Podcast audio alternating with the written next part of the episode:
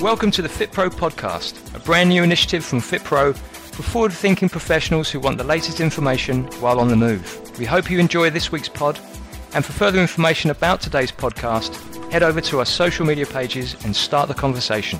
And to offer feedback and suggestions for future podcasts, get in touch with us at publish at fitpro.com.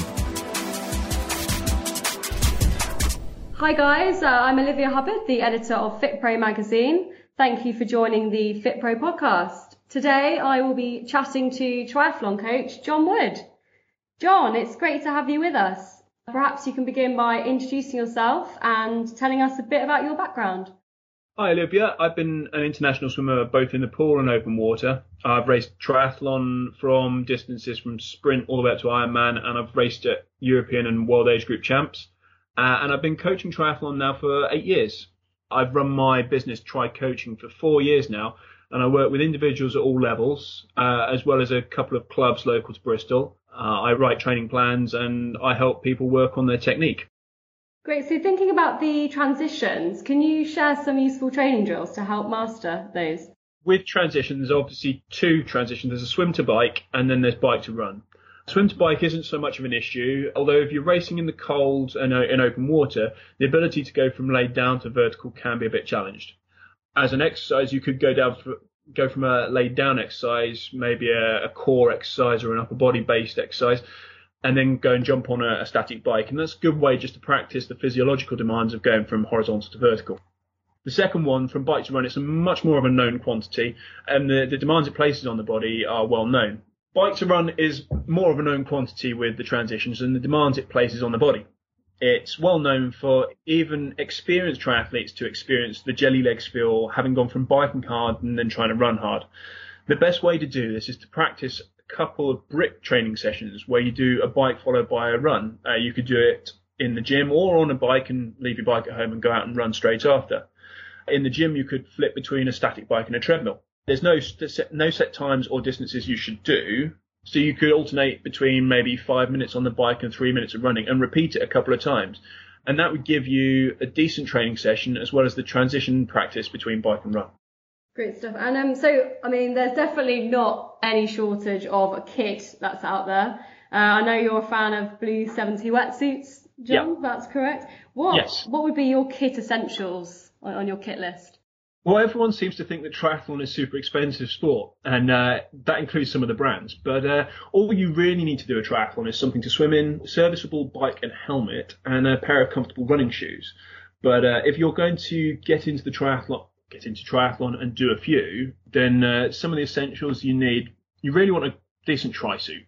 It's much more comfortable and functional than swimsuit or baggy shorts, and it means you don't have to put a t-shirt on or shorts on when you get into transition a tri-suit will also dry out nice and quickly. So it means that you'll just be far more comfortable on the bike and then on the run. And most have like a, a padded bit in them as well, for, which will make cycling a lot more comfortable and manageable.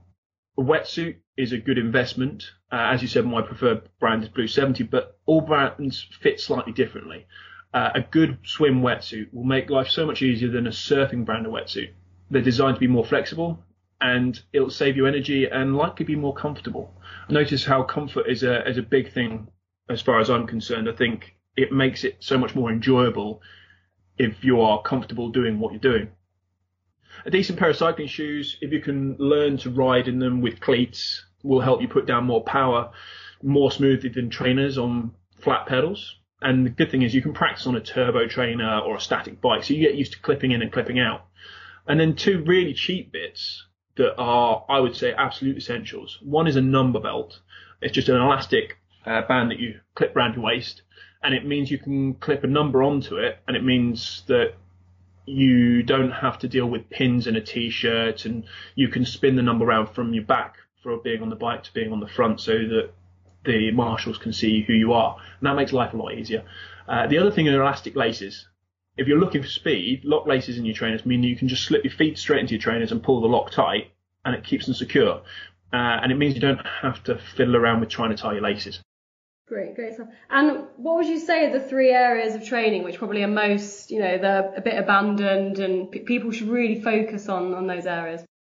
So the first one I would say is very close to my heart is swim technique. It's really abandoned when people work towards triathlons because people just aim to swim further or faster rather than making their lives easier.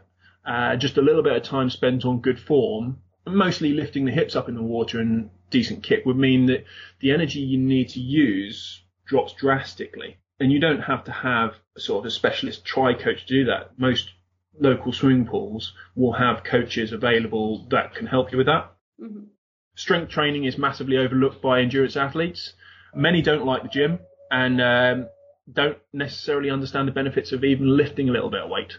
Given the option of an extra bike or run session, or the, the option of a session in the gym, the endurance option tends to be the one that people pick. And obviously, the fitness professionals who are listening to this will know that strengthening yourself up can help reduce injury as well as providing a bit more power. The third thing I'd say is low effort running. It will help prevent running injuries from my experience. Uh, too many people get stuck running at 80 or 90% of their effort.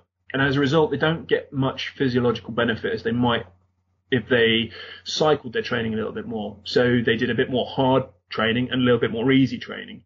It helps the body recover better by running a little bit easier, but it also means that it puts a little less shock through the joints. Obviously, running puts between two and four times body weight through your feet every step. So the faster you or the harder you're trying to run, the more shock goes through your ankles, knees, back, etc. And so it just breaks things down a little bit more. So it's good to take a bit of pace off and let everything relax a little bit more sometimes.